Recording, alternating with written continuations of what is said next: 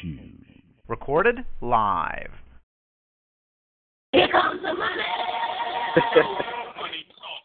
Here comes the money. Money, money, money, money, money.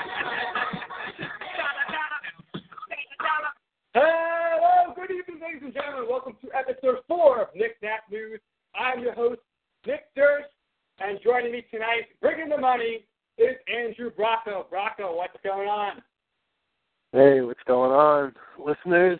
Ah, So we got Uh, obviously we played the Shane O'Mac theme song there to start off. We're going to be talking some WWE later on in the show as well as some UFC, and we're also going to be talking about uh, all things sports or whatever you call you want to call in and talk about. Give us a call at one seven two four four four four seven four four four. Enter the call ID one four zero six one eight followed by the pound key. Uh, that's if you're listening live. If you're listening on the podcast, thank you for that as well. Uh, if you want to uh, check us out on Twitter, I'm at Nick underscore Durst, and Brocco's at Andrew Brocco. Is that correct? yeah. All right. So let's get started here. NFL free agency has just been insane these past two days. We're going to go over some of the bigger deals. But first, I want to talk about how Matt Hasselbeck retired. You know, middle of the road quarterback here. But did you hear that he's replacing Mike Ditka on NFL Sunday Countdown on ESPN? He is. Yeah. I I did not know this. is this is this uh is this recent news? Is today they said this? This happened la- yesterday, yeah. Uh, I don't think No, I knew has- I knew that he retired. I didn't know he was replacing Mike Ditka. Well, I, he he signed to ESPN yesterday, and they asked his brother Tim Hasselbeck, who is not a good quarterback at all. Uh, No. Oh, how, what, you, what was your reaction when you found out that Matt was going to be joining you here at ESPN? And Tim said, uh, "I found out the same time everyone else did. I didn't even know." Uh, so this just really just drives me nuts because uh, you know I'm so sick of ESPN just hiring literally anybody to be on the air. None of these, some of these, some of these guys had like terrible playing careers, and all of a sudden they're on, they're like uh, you know big stars in the ESPN, like Trent Dilfer, who is Dilfer Don, terrible quarterback. Tim Hasselbeck, awful quarterback. Matt Hasselbeck was okay, but should he really? He doesn't have the personality, in, in my opinion, to replace Mike Ditka on Sunday Night Mm-mm. Countdown. How do you feel about that? Uh Ditka's one of my favorite guys. I'm gonna be sorry to see him go. Is he like retiring? He's stepping down? Like what is he doing? I don't know. Maybe he, he might have just been fired. I don't know, but I have no idea if he could still be with the company. Hopefully he is. But I mean, CBS, I think you know, they did a lot of shakeups last year as well. So I don't know, Yeah. you know, what, what they're doing there.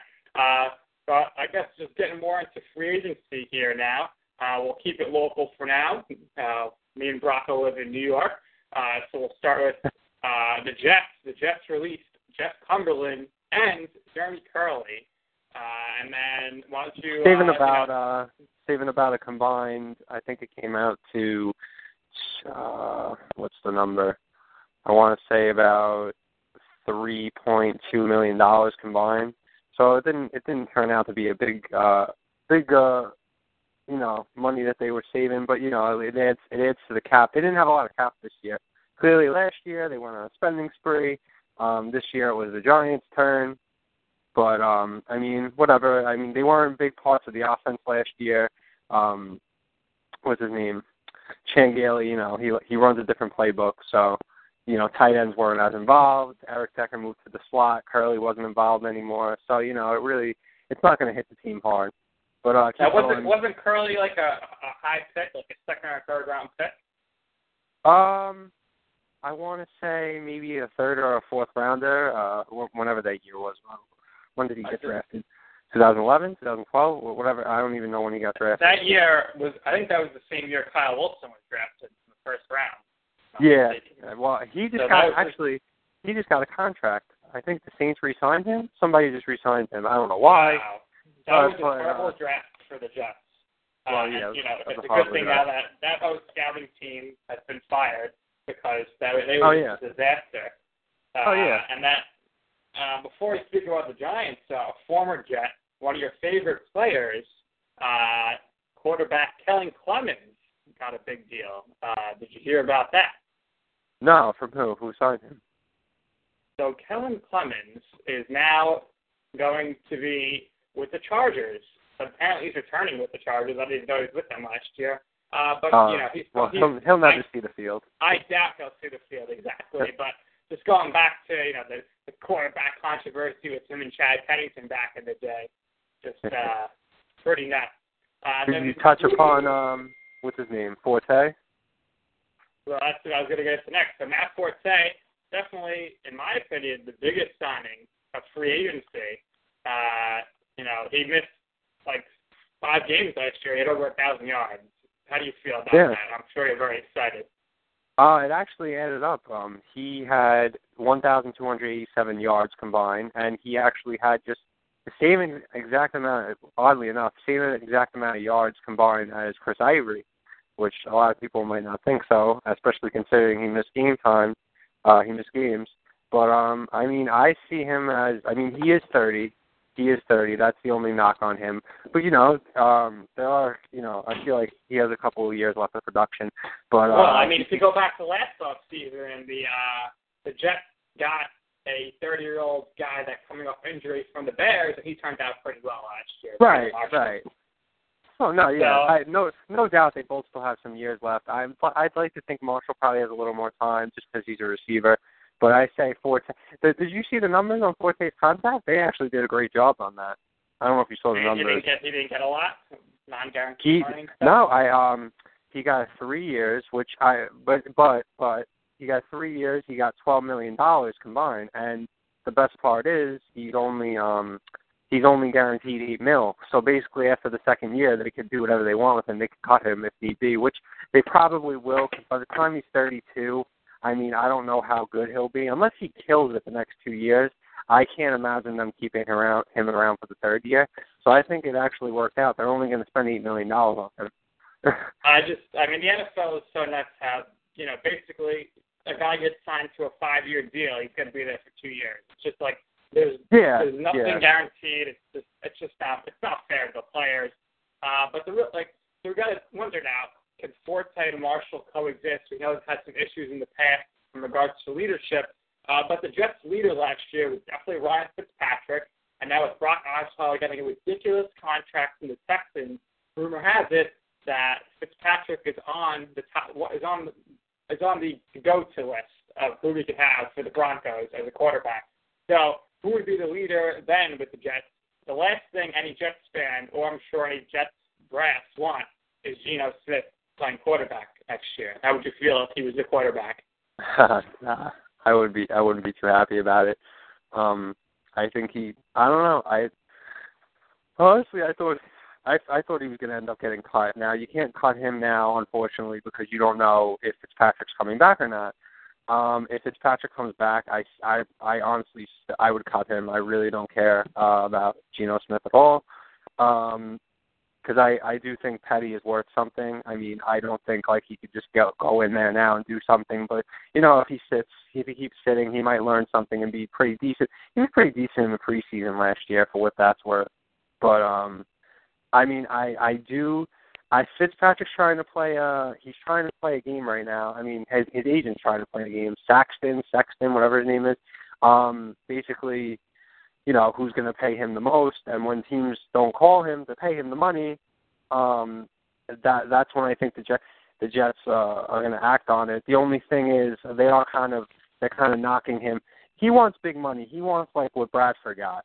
Bradford got like 18 mil a year. No doubt he got overpaid, but um, he's getting offered only around like 10 mil a year you know, and well, it it also comes down to the fact that the Jets don't have the money that they did last year.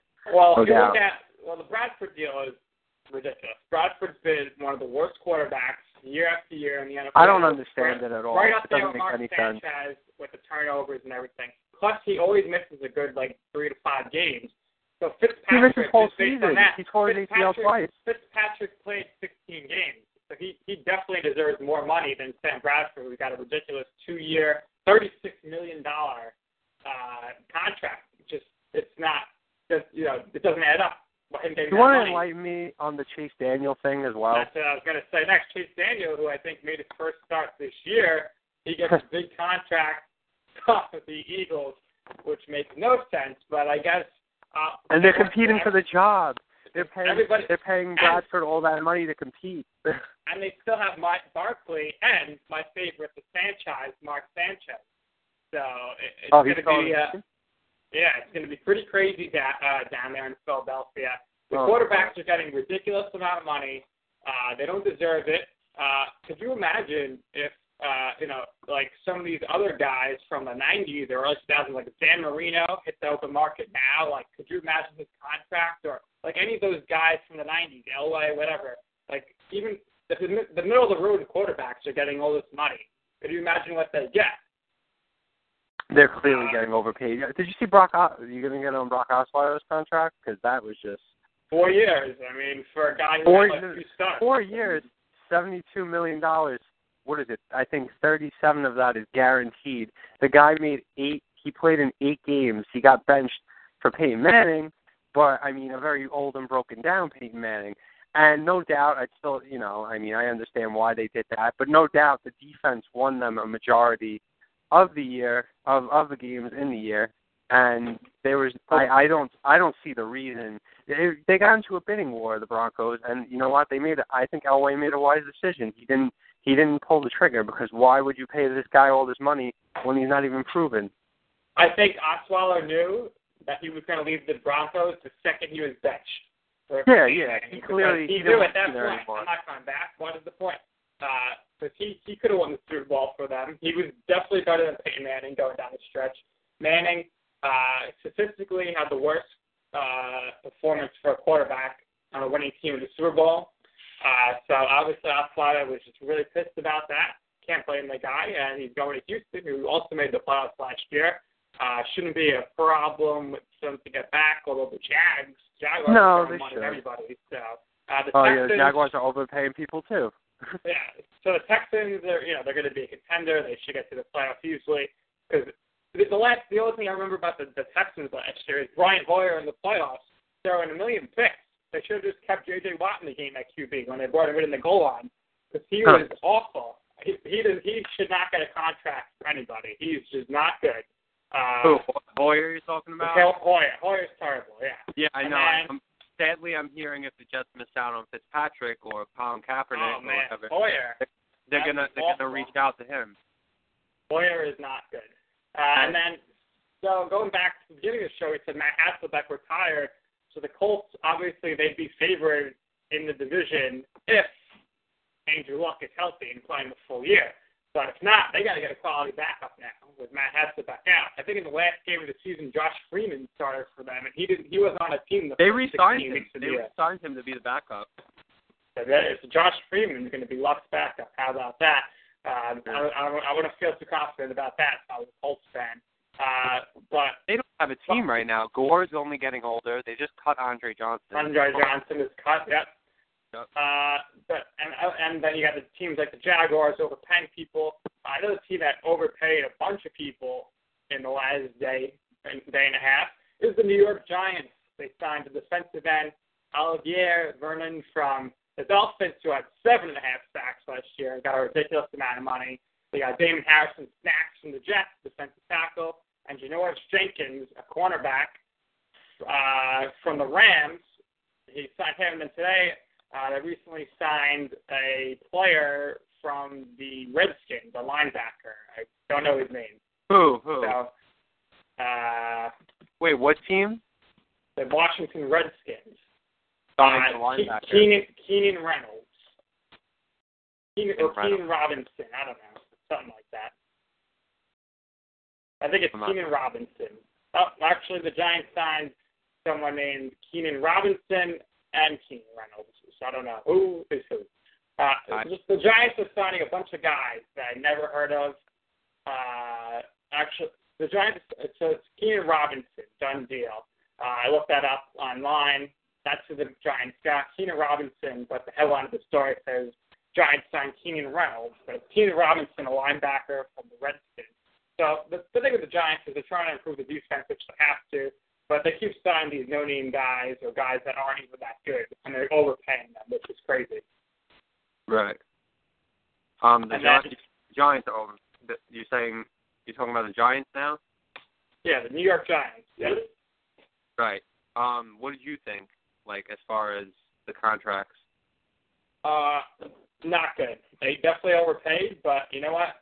Jerry Um, doesn't care. you know what? Doesn't care because his job is on the line. Uh, his job was on, his job is on the line, so he needs to spend Um, the money. And if he is, if he doesn't care if they do bad because he knows he's going to get fired if they're bad, then why does he care about the contract? Contract. Right. I mean, from an outside perspective, I think. I mean, I'm very, um, like I always criticize the Giants because I'm I'm not a big fan of them, but I I, the Jets did it last year, and I understand fully why Jerry Reese is doing that. And he, like you said, he's he's basically he's ma- he's general managing for his job right now. But um, on um, on the other hand, I still like I feel like uh, Tom Coughlin got the raw the raw deal. Like he got he got shafted out. Meanwhile, Jerry Reese is the one that drafted the talent, not the talent, um, and gave and gave uh, Tom Coughlin those teams, and he, those were the, and that was the reason why the teams were so unsuccessful.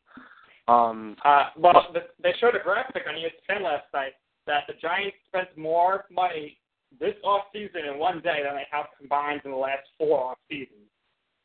that's incredible. Tom Coughlin deserves to be very pissed off. Uh, yeah, yeah, very, extremely. He that he got buried, and that like that's not fair. It should. and he won two should, Super uh, Bowls. He should still be back. Uh, he should still be the coach.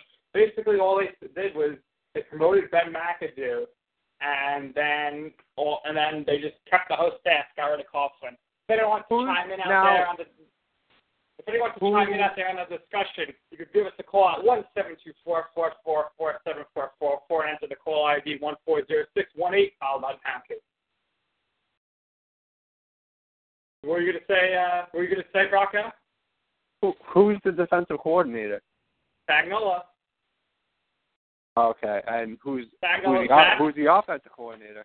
The guy that was the quarterback coach, Mike Sullivan. But McAdoo said he's still calling the plays, so it's going to be the same problem. I heard. I mean, I guess it didn't happen and it fell through. Uh, when he first became the coach, I heard that Joe Philbin was coming over to be the to be the offensive coordinator, which I think you're kind of lucky that you missed out on him because he's not he's not that good of a coach. So. Well, he was a pretty good coordinator with the Packers, but uh, he signed with Ah, the yeah, he, he good. he signed with the Colts as the offensive line coach. Uh, coach.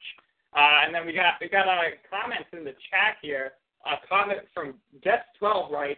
Guest 11 equals with an average. Oh wait, I'm Guest 12. So Brian Broadstein is in the chat. Uh, thanks for listening to the show. You also got our guest from last week, Mike in New Haven, in the chat. Check that out. Uh, he's checking out the show. Check out the podcast with him from last week as well.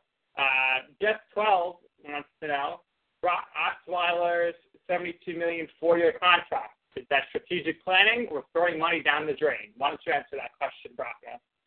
After only six starts. Uh, throwing money down the drain. uh, For sure. But you, you know what? The, the, the problem is that the Texans brass, like Bill O'Brien knows, like if I stick with Blair, I'm gonna get fired. But if I if I stick with uh, if I go to Osweiler, there's a chance we might win. But if he's bad, I'm gonna get fired. So let me just ask you a question. Depends on give him the money. Is he going to win a Super Bowl? Probably not. Okay. Uh, I don't see them. I don't see them beating the Patriots. Like just for I- one team as an example. So I don't see like how it could happen. I I mean and I mean they got they made a decent who they uh they got Lamar Miller, right?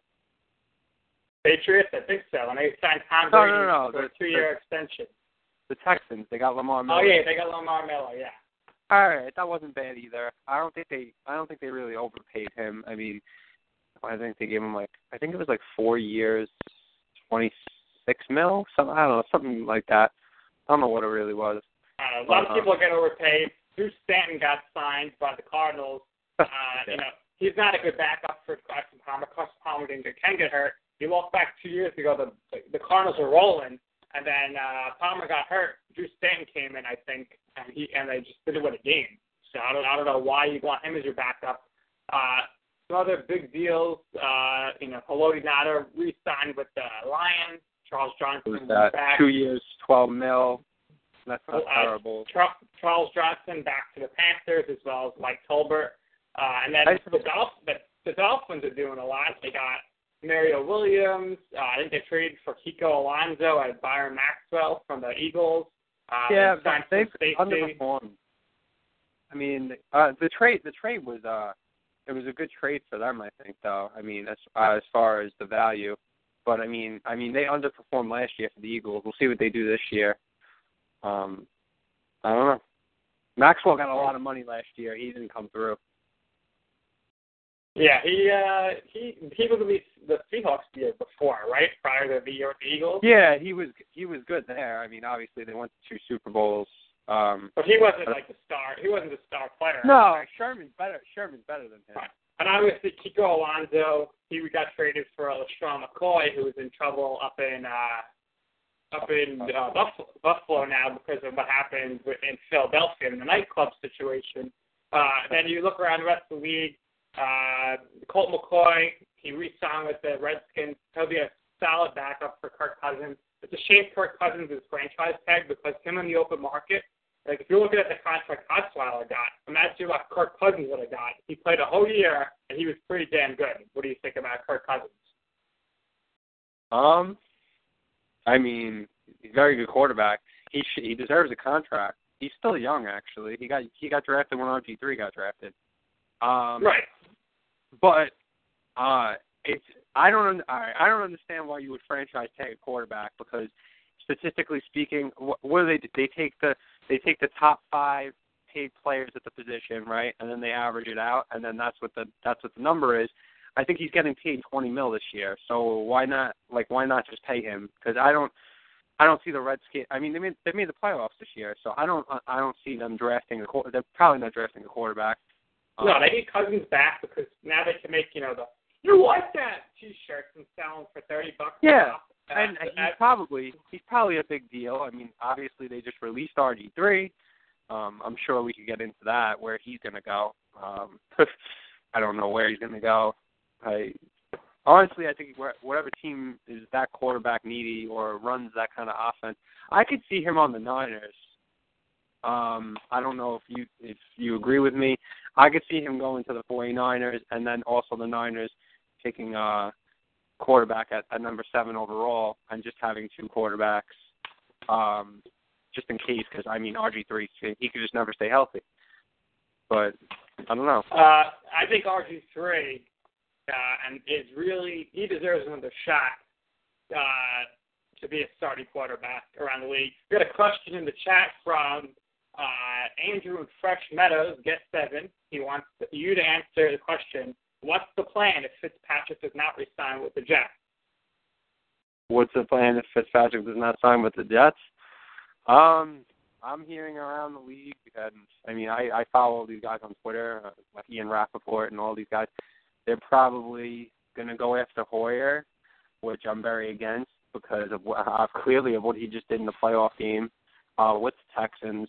Um, also, they they were in on the bid for Kaepernick. Um, I don't. If the Broncos don't trade for Kaepernick, um, and they get Fitzpatrick, I, you know, it, it's still a possibility that the Jets could trade for him. But the Browns are involved in that also, but I don't understand why anybody would want to go to them because they they literally lost their entire team. Anybody that was any value on their team got lost to free agency. They have nobody left. Um, so they're they're very much in the hole. I don't. I actually see them as being the worst team in the league next year, like without a doubt. Oh, it's uh, it could be possible. Uh, only time will tell. So there we go. We got the NFL uh, free agent frenzy. It's really it's really crazy. Another thing that's crazy around this time of year is WrestleMania season. WWE. Uh, we got Roadblock coming up this Saturday, and we got WrestleMania coming up. So if you want to call in and discuss WrestleMania or anything wrestling, dial one seven two four four four four seven four four four. Enter the call ID one four zero six one eight followed by the pound key. We have a special caller on the line right now. Uh, caller, what's your name? Where are you calling from? Hello. Hello, caller. You hear me? Where are you calling from? Yeah, we hear you. We hear you. You hear me? What's up?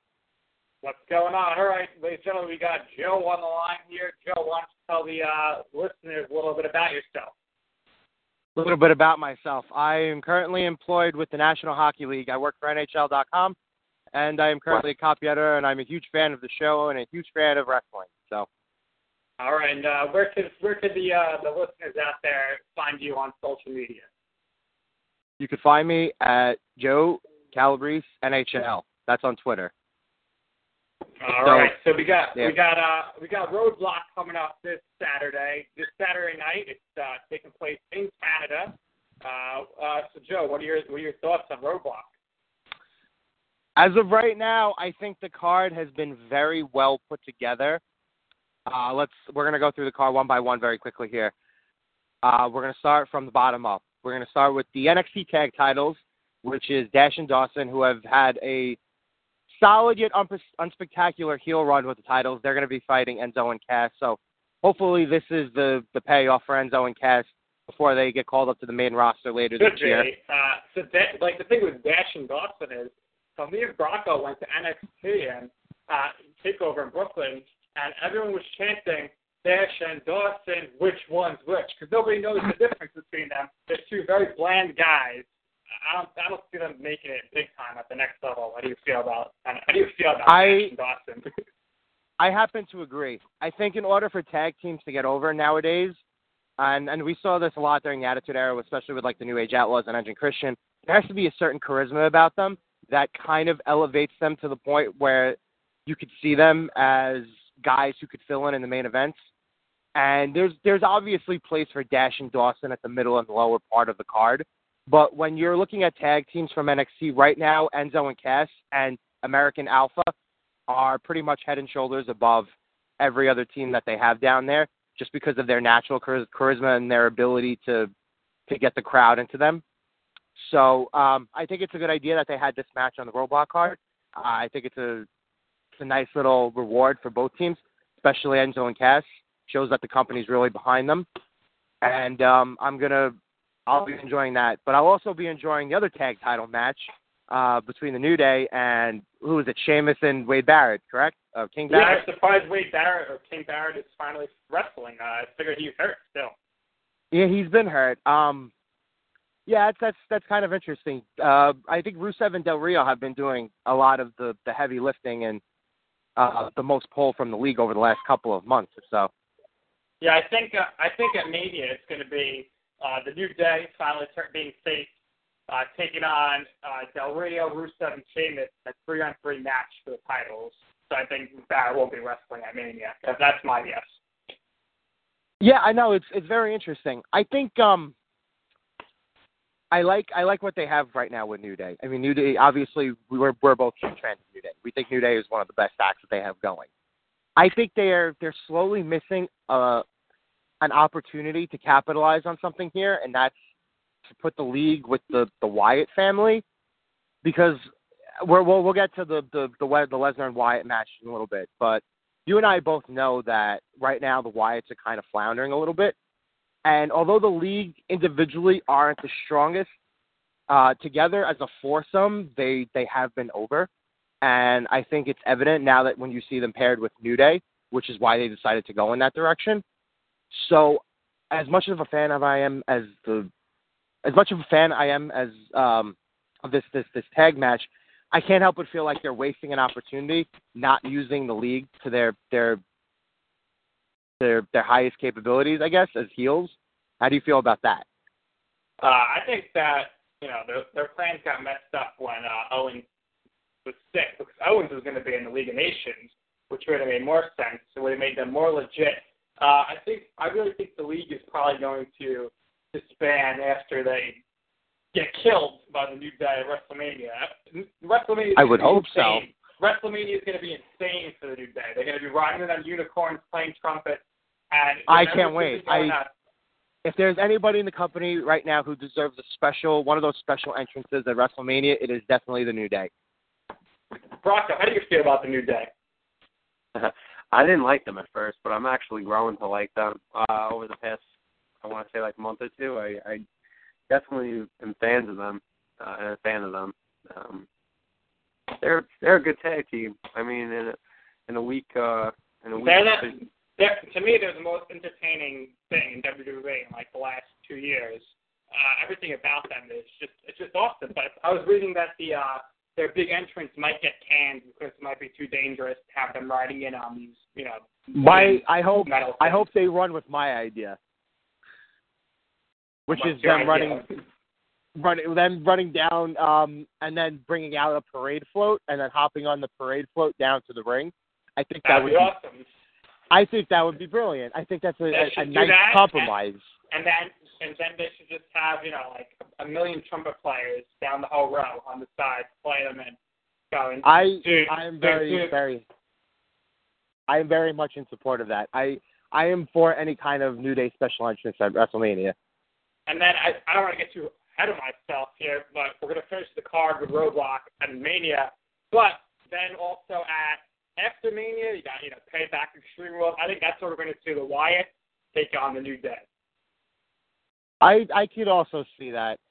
I it it all depends on the direction they want to take the Wyatts after WrestleMania. Um, I, is that a good segue for us to get to, to Lesnar and Wyatt? Because I mean, yeah, we have uh, different we have we have Yeah. differing opinions on Bray Wyatt, and while I do agree with you that I think Wyatt has been horrendously, you know, booked to the point where it's like he's no longer a threat. I still think he's he should be a vital part of what they're doing at the top going forward, and he's going to lose to Lesnar. It's very obvious. Hell yeah, hell yeah. he's we we listen you and I both know that but um it's interesting because I don't I'm not really concerned about this match in particular I think both guys will look strong I'm more concerned about what they do with Bray going into WrestleMania because as of right now if there's one guy right now who doesn't have a clear feud doesn't have a clear direction has no idea what the heck he's going to be doing in 4 weeks from now I well I think it's Wyatt no Well, rumor has it uh, Balor, Bal- Finn Balor might make his debut at Mania. You know, take on the Wyatts. I think that's a bad idea because you know we're all members here of the OW on Wrestling page on Facebook, and to have a guy debut at WrestleMania makes no sense at all, at all. oh absolutely not But if no, I'm, I'm trying to you know take these Mhm. guys to understand. Unless you're it. Fandango and you beat Chris Jericho hard. Exactly. If, if you if you debut if you debut at Mania, you have you absolutely have to be a winner. You have to come out victorious. You have to have a good gimmick. And you have to speak good English to get it over in the promos.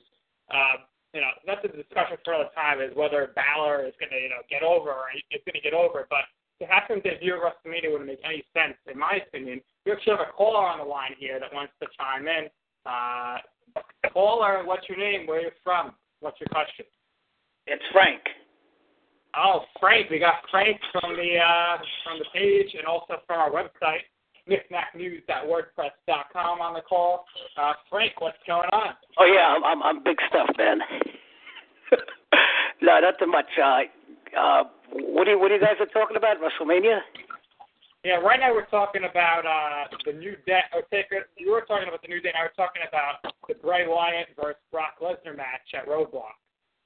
Oh, yeah. I, I, I'm kind of still waiting for my Fandango push. I'm, I'm not I'm not subscribing until I get Fandango push. Uh, we all lost Fandango. Uh, Yeah, I'm, I'm still waiting. It's been two years. I'm still waiting for Fandango's push. I'm canceling my subscription.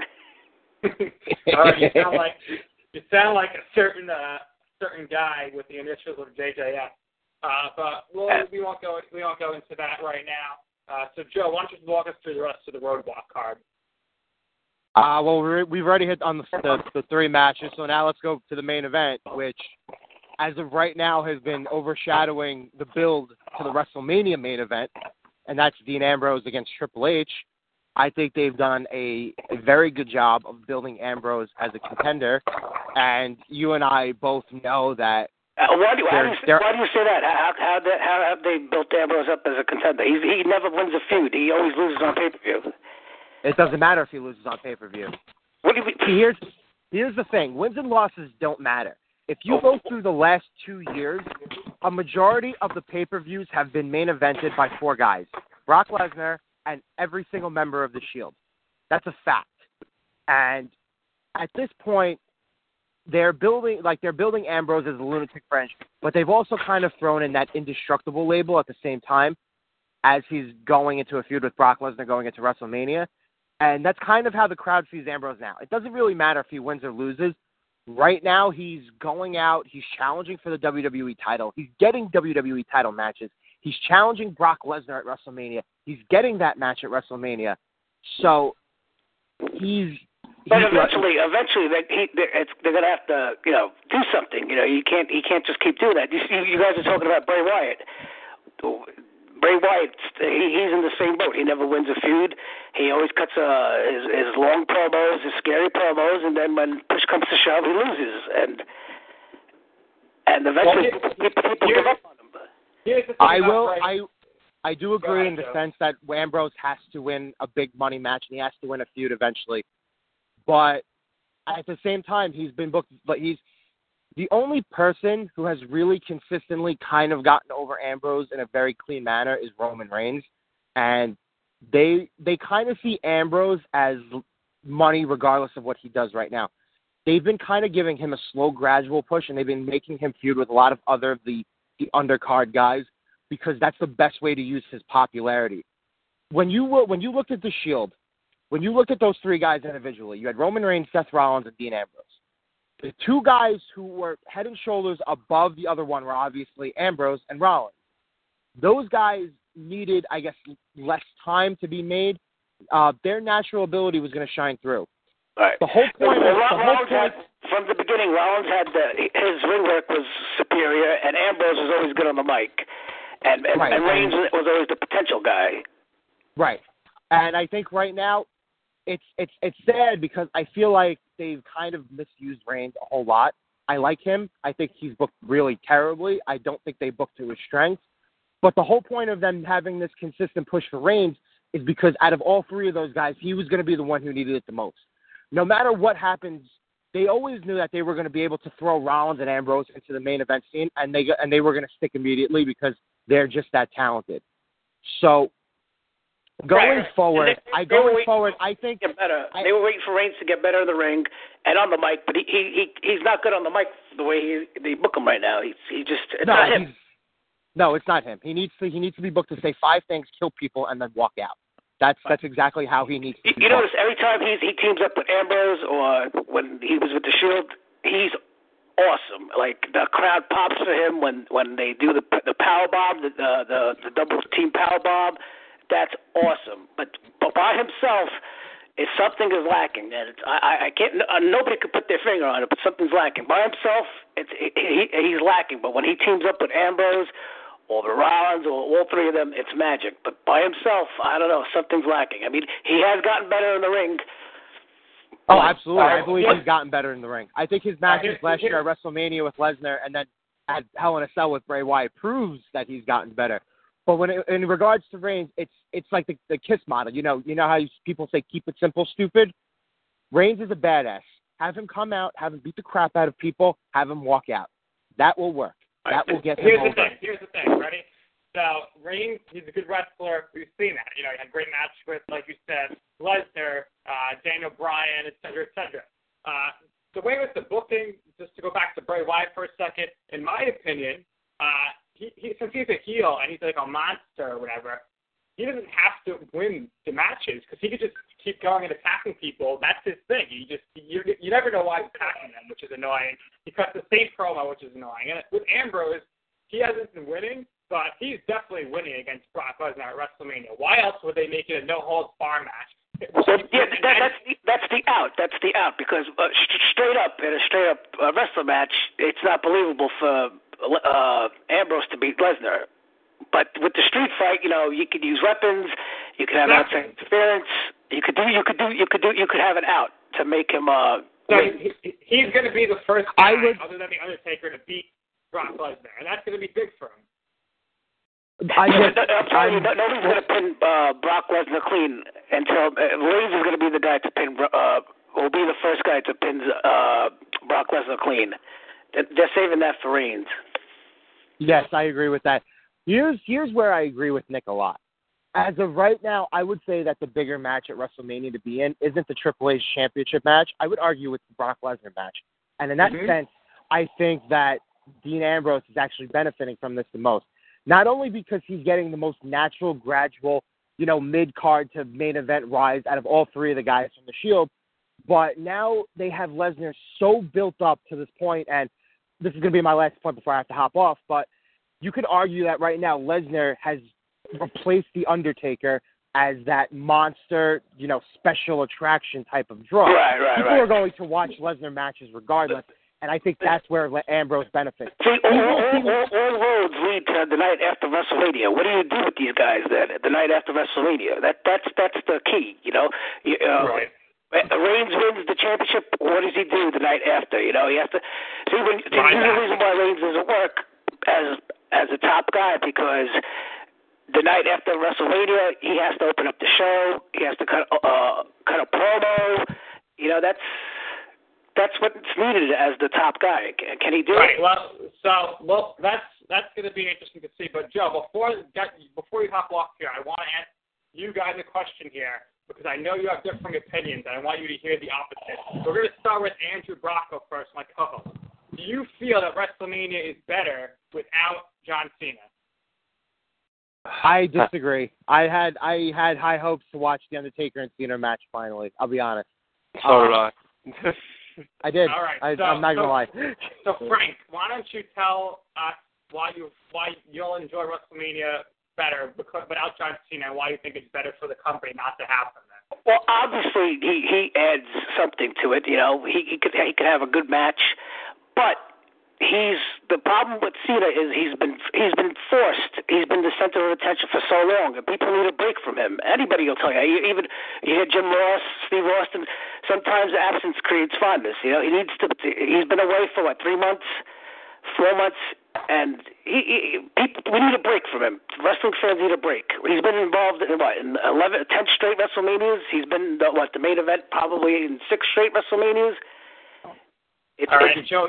Joe, your rebuttal to that?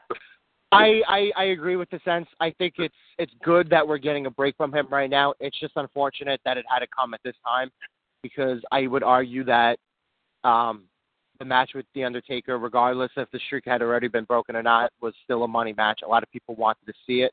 The dynamic would have been good, and Cena's a very talented performer. You know, a lot of people he pulls it off. He pulls it off. He, he, no, he- absolutely. I mean, I respect I respect everything that Cena does.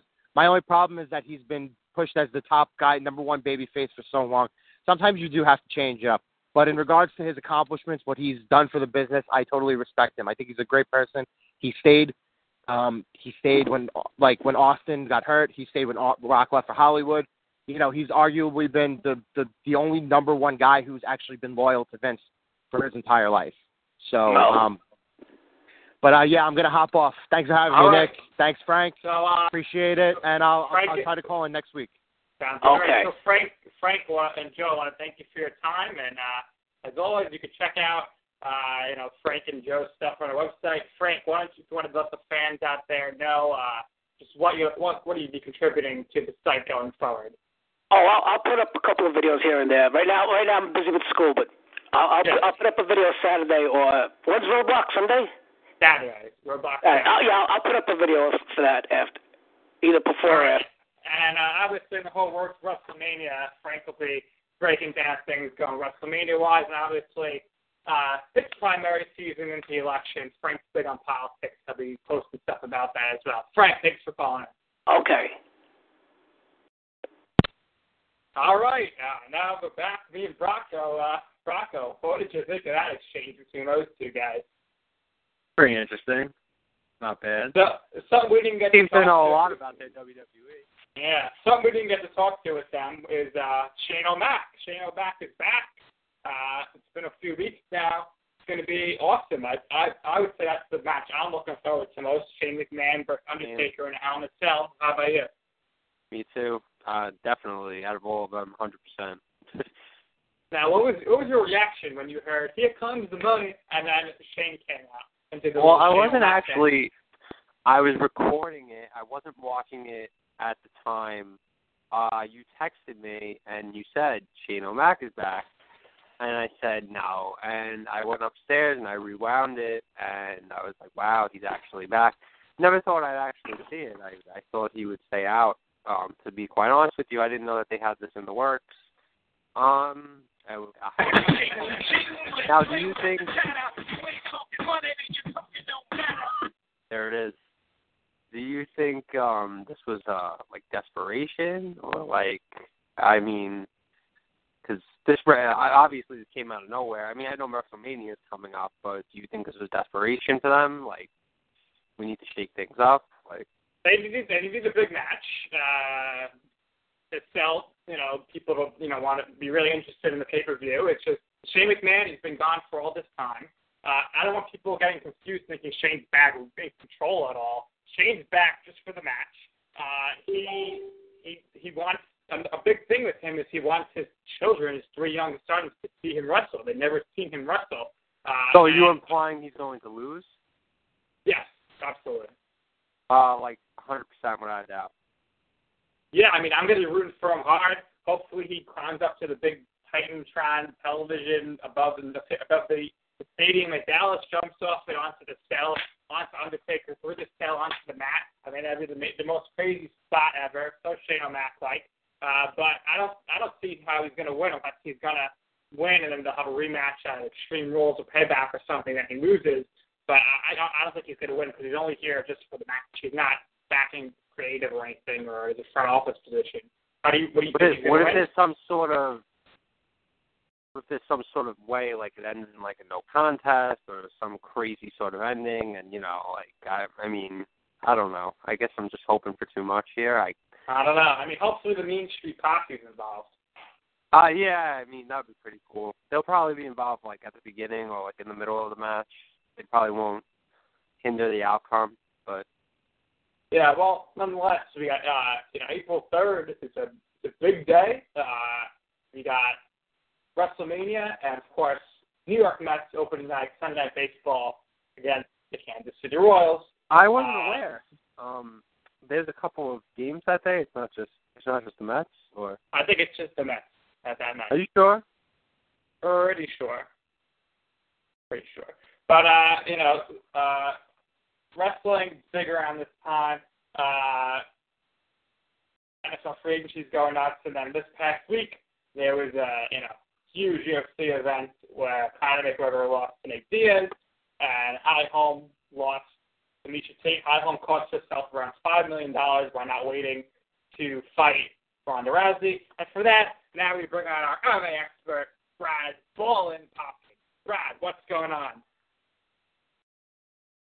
Thanks for having me, Durst. All right, Rattlesnake, let's get right into it. UFC 196 Fallout. Where where do these fighters go next? What does Dana White do? Well, for Nate Diaz, uh, it looks like he may be fighting George St. Pierre. Um, he wants to he wants that fight. Uh, well, actually, no, rather, let me switch that back. He wants to fight Robbie Lawler, the welterweight champion. Had wanted to fight George St. Pierre in the past, but focusing on the now, he wants to fight Robbie Lawler, the 170 pound champion, uh, fresh off the victory over Conor McGregor.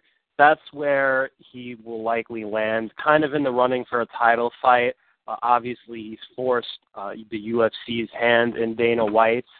So the feeling is that he will fight uh, Robbie Lawler uh, for the for the title, possibly at, at UFC 200.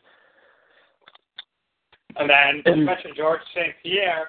Uh, rumor has that he was sitting, uh, you know, ringside because after McGregor was supposed to win, he was going to call him out. What do you know about that? Well, there's a lot of skeptics. Uh, there's a lot of rumors going around, but George St. Pierre, he's been on and off again in terms of wanting to come back to the UFC. There's also some roadblocks, as his coach, as his manager has said. He's an Under Armour athlete. As many know, there's a Reebok sponsorship deal in place with the UFC. All athletes have to be outfitted in Reebok gear during fight week for uh, promotion, for press conferences, and obviously in the cage, he's an Under Armour athlete, so that kind of throws a wrench into that. But he wants to possibly fight Lawler. There's people that are calling him out. Diaz has called him out in the past. Uh, there's also Donald Cerrone, uh, fan favorite, very uh, action, very uh, fast-paced fighter. So there's a lot going on. There's nothing set in stone. Obviously, him fighting on the UFC 200 card an anniversary like that would be a big deal. He fought at UFC 100, defended his title there. So, you know, he's always in shape. He's, you know, a very fit guy, but uh, there's nothing set in stone in terms of plans for him just yet. All right, what will be the plans going forward? Uh, well, we know actually Dana White said Miesha Tate's facing Ronda Rousey next. Uh, so what what's the plan for Holly Holm? Is she ever going to get a, a rematch of any sort? Well, she she uploaded an image on Instagram of her, you know, uh, obviously her demise being choked out by Miesha Tate at UFC 196, and she wants to get right back in there. Uh, you know, the caption was very clear. Uh, she's very angry, you know, messed up, and uh, you know would like some some retribution. She wants to retaliate. Uh, wants to book, you know, a rematch for UFC 200. That, in all likelihood, will not happen because I don't see more than two title fights taking place on one pay per view. Never been done before, but you know, you never know. And uh, UFC 200 is quite a big deal. I still don't think that will happen. I think that uh, cooler heads will prevail. Uh, unfortunately for Holly Holm, she probably won't be fighting for several months, possibly even towards the winter. Maybe they have her fight a girl that won on the same card, Amanda Nunes. Uh, just beat a woman by the name of, I believe it was Valentina Shevchenko. So she's in the running. Then there's also Cat Zingano, who previously fought uh, Ronda Rousey and lost in record time in 14 seconds in February 2015. So there are pieces in place. She could fight a couple of former uh, former title challenger and an up and coming contender, but she will be out for several months. Seems like Dana White will probably uh, lick his wounds and realize now that he must wait to a to book a big fight, and it will be Ronda Rousey and Miesha Tate in a trilogy fight, perhaps at UFC 200. Don't know what Ronda Rousey's schedule is. She texted Dana White apparently that night and said, I have a lot of work to do. I have to get back at it. So maybe that means she cuts her Hollywood endeavors short, stops filming movies, and gets back into the octagon uh, in July when UFC 200 takes place. All right, another big fighter that's making his return to the ring is Jon Jones. What can you tell us about his fight coming up? Well, he's fighting Daniel Cormier in a rematch for the title. Obviously, it was well known that Jon Jones was stripped of his light heavyweight belt in, I believe it was April last year. So he's been in the news, obviously, for his legal problems. He was involved in a hit and run accident in Albuquerque, New Mexico. Obviously, after the Daniel Cormier fight, found out that he failed his drug test for uh, cocaine. So he's back in the clear. Uh, there's no uh, you know pending uh, legal issues with him, so he's been training. He's been getting very big, almost like a heavyweight. He's packed on some muscle, staying in shape as he normally would, fighting Daniel Cormier, who is arguably his uh, his biggest rival. Maybe not his biggest challenge, but his biggest rival. Jon Jones's you know resume. Uh, you know, if you go down the line, it's tremendous. But when you think about Daniel Cormier, you obviously think of the brawl. You think of the brawl uh, before the, the the fight that was supposed to take place last year. Um, there's a big brawl at the press conference. So they are very bitter enemies. We just saw them at their uh, at the UFC's um, unstoppable press conference, seasonal press conference to promote the uh, the next fights in the spring and the summertime. So they still have no love lost. They are going at they're going at it. They're chomping at the bit, and they can't wait to get back into the octagon. It will take place uh, April 23rd from the MGM Grand, Las Vegas, Nevada, uh, at UFC 197. So that's in about uh, a month and a few weeks. And uh, will we ever see? You know, we're talking about people coming back, returns here. I know he, I think got suspended, but is Chael Sonnen like officially retired now? What's up with him? Well, there's always been rumors swirling as far as him coming back. I, I don't know if he has. He probably has a, a contract, though. I'm not sure what goes on with that specifically when a fighter retires. But he's currently a commentator for World Series of Fighting now. Also does a podcast called You're Welcome. So, you know, his managers, you know, opened up the window for a potential return. Uh, you know, perhaps saying, you know, for the right fight, obviously, you know, against a uh, highly touted fighter. But again, Chael Sonnen, I believe he's probably 38 now. I don't have his exact age in front of me, but I know he's in his yeah, late 30s. Yeah. I mean, he's a really 38. great commentator with uh, with ESPN. Uh, He's also with ESPN, yes. Yeah, so I, I mean, I think I think he actually. I thought I saw he's fighting this month for some other pro- promotion. Is that possible? Uh, like I think it's they call the uh, the UR fight or something. I don't. I, I think I saw Jim Ross is doing from WWE is doing the commentary. I don't know if you've heard about that or not. And he's taking on uh, Michael Bisping. Any any hear about that at all or no? Okay, no, I'm actually pulling that up right now, though, the UR fight. So this looks like a grappling match. So it's not you. Not- It's not mixed martial arts. Yeah, I believe it's, yes, not an MMA fight. So it looks like they're going to be facing off in a grappling match. Well, who knew? You know, he was rumored to be competing in this grappling organization called Metamoris um, a few months back. Didn't come to fruition. Chael Sonnen, uh, I believe he was uh, he was a collegiate wrestler, but I know he might have been an Olympic alternate as well. So his grappling game is high level. We saw it in the UFC multiple times against Anderson Silva and against other opponents. So I know I know Chael Sonnen. He was actually in 2014. He was suspended for two years uh, Yes. for, from something in Las Vegas. So you know that should probably be ending at some point this year. So who knows if he's trying to maybe gear up to get in shape to do another big fight, make some money. Because he's he's really a big time personality with UFC. he's a very smart guy. You know, as much as he's kind of tripped up when, when it comes to obviously testing positive for uh, performance enhancing drugs, very intelligent fighter. That's why you see him on ESPN commentating. You see him scoring a, a commentating job with another organization like World Series of Fighting. You know, he's a he's a smart mind. He he fights that way. Uh, he fights his strong suits, which is wrestling. So I think that you know and combined with you know his antics, just his uh, his mental prowess, how he gets fighters off their game, uh, it would be wonderful to see him in any sort of competition, not just mixed martial arts, because you know, uh, frankly, he was one of the you know he was one of I don't want to call him a pioneer, but but you know a few years ago he was kind of the it guy in terms of speaking on the mic. He was like you know the the professional wrestling personality of the UFC you know, right. we That's never. I thought I always thought he was going to go into uh, into WWE or something like that. I rumor Yeah. has it if he wanted to, but they just weren't Yeah. interested in him. Yeah, you know, Uh, him and yep, Go ahead. Yeah.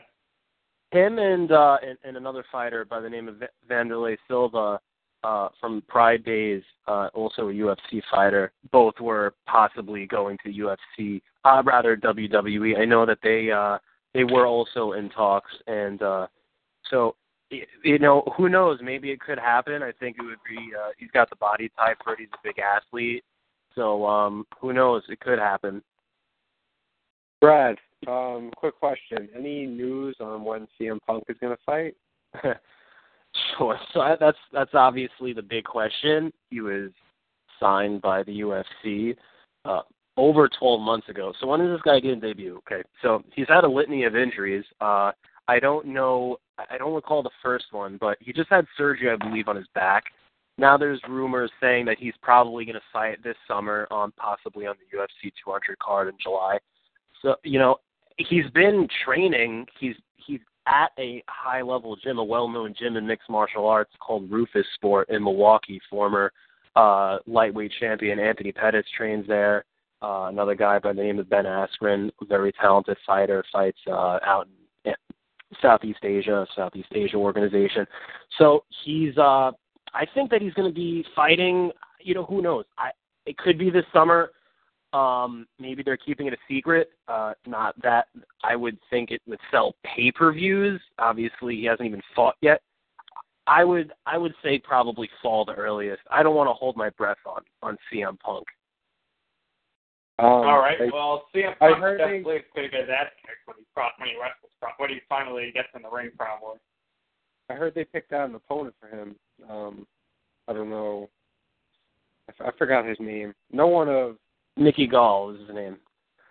is that his name? Yeah, that guy.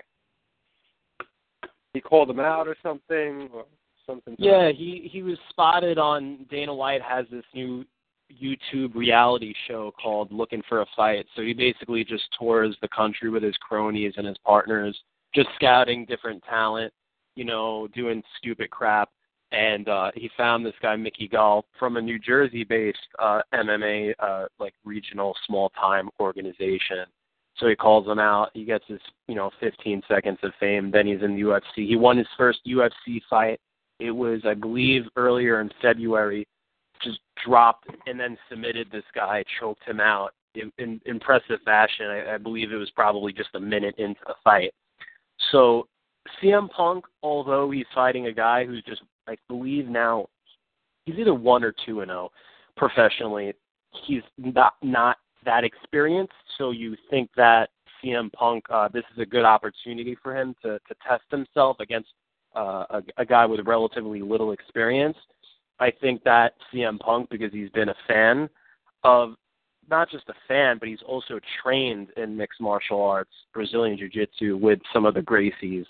Uh, so he has he has knowledge of of how to compete, how to defend himself. Obviously, they would love to, you know, during WWE broadcasts, make it known that he was a Muay Thai fighter, likes to use those knees and elbows. He knows what he's doing.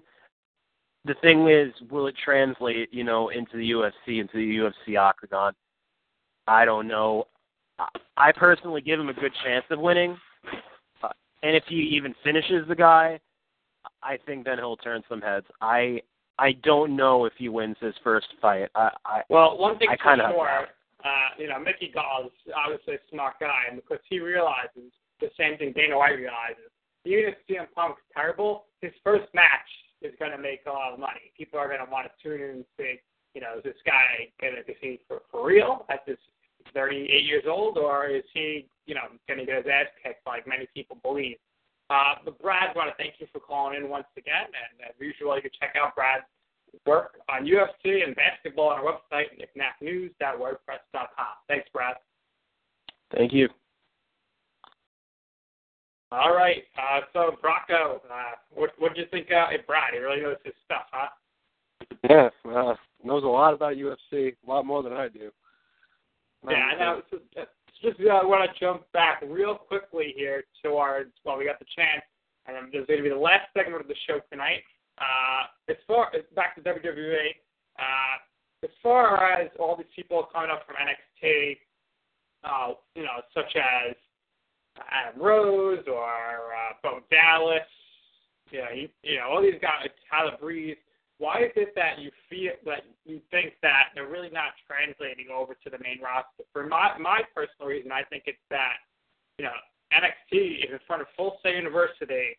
You got 500 people in the audience. They're sitting there for four hours straight watching three shows being taped, and they probably go each month for free. And then you know the main roster, you're in arenas of 13 to 16,000 people who are paying, and it's in a different town each week. What do you think about that? Um, I mean, I don't know what to say. How's I don't know. I heard McMahon actually made a comment about it. Um, I I think like how Right. how they Apparently, uh, so McMahon said that uh, he's not really a big fan of the NXT brand. Uh, he, he perceives NXT as a foreign product and nothing more, and he feels that most of the NXT rosters, the rest of the NXT roster can draw money for the company because he doesn't see them stars. Now, I actually kind of agree with him. Most of these guys, uh, you know, a lot of these guys are very talented in the ring, good athletes and stuff. But you know, that's kind of where it, it ends. It, uh, to be a main star in WWE, you need to like, you know, it's maybe not fair, but you need to like have the look. You got to be big. You need to be in shape, and you have to be good in the mic. That's why, like, we, we talked about him a little bit earlier in the show. Finn Balor. I don't think he's going to be anything major in WWE because he's, you know, his English isn't He speaks a good English fine, but it's hard for you to understand him. Um, I don't know. I always found it kind of cool. It seems like a like sort of a WWE minor league system.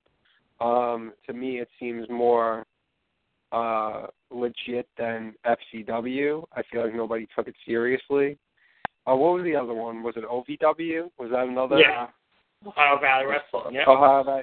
Yeah, I, I just feel like nobody took those products seriously. Also, there wasn't really any access to their shows. Not that I was aware of. Maybe on local television, but not. Yeah, not just here. like in Ohio. Yeah.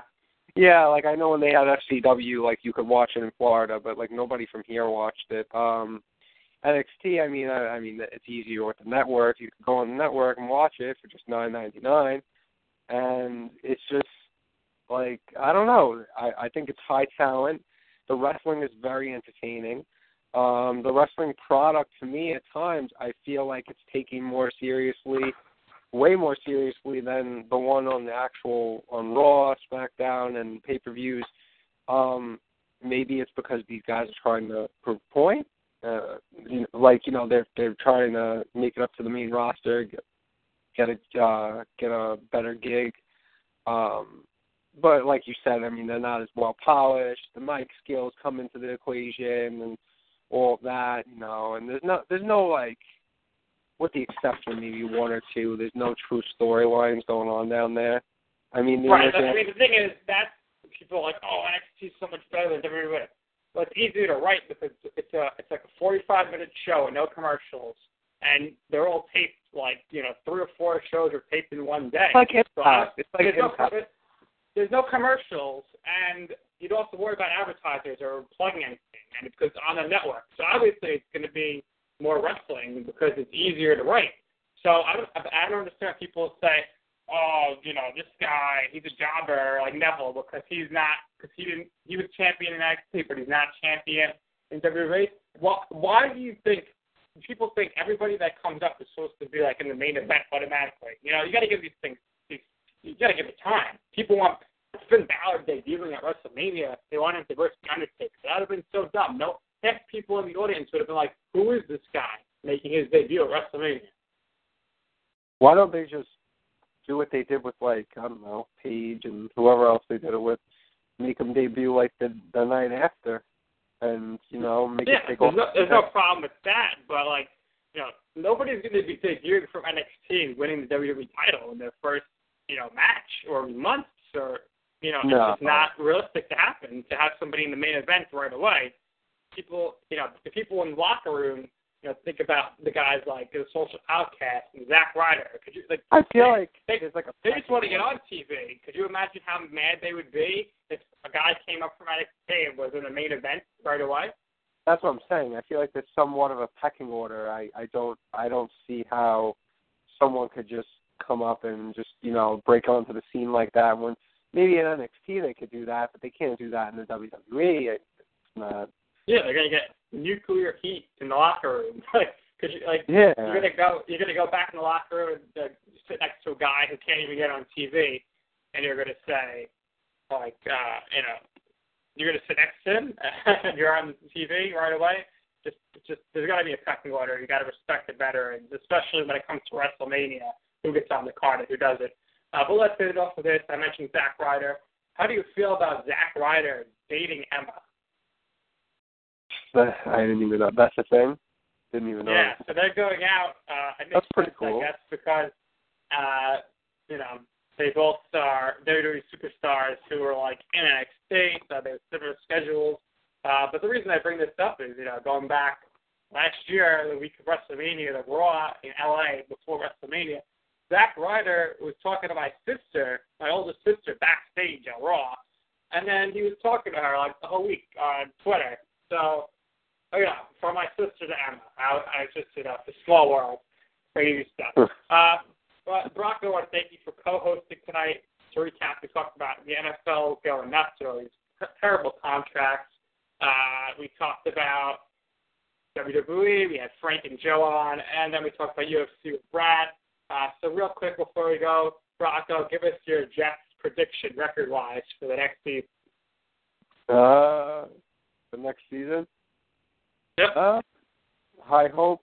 Um, if they get the quarterback that they need, which is probably Fitzpatrick, um, I'm gonna say 11 and five.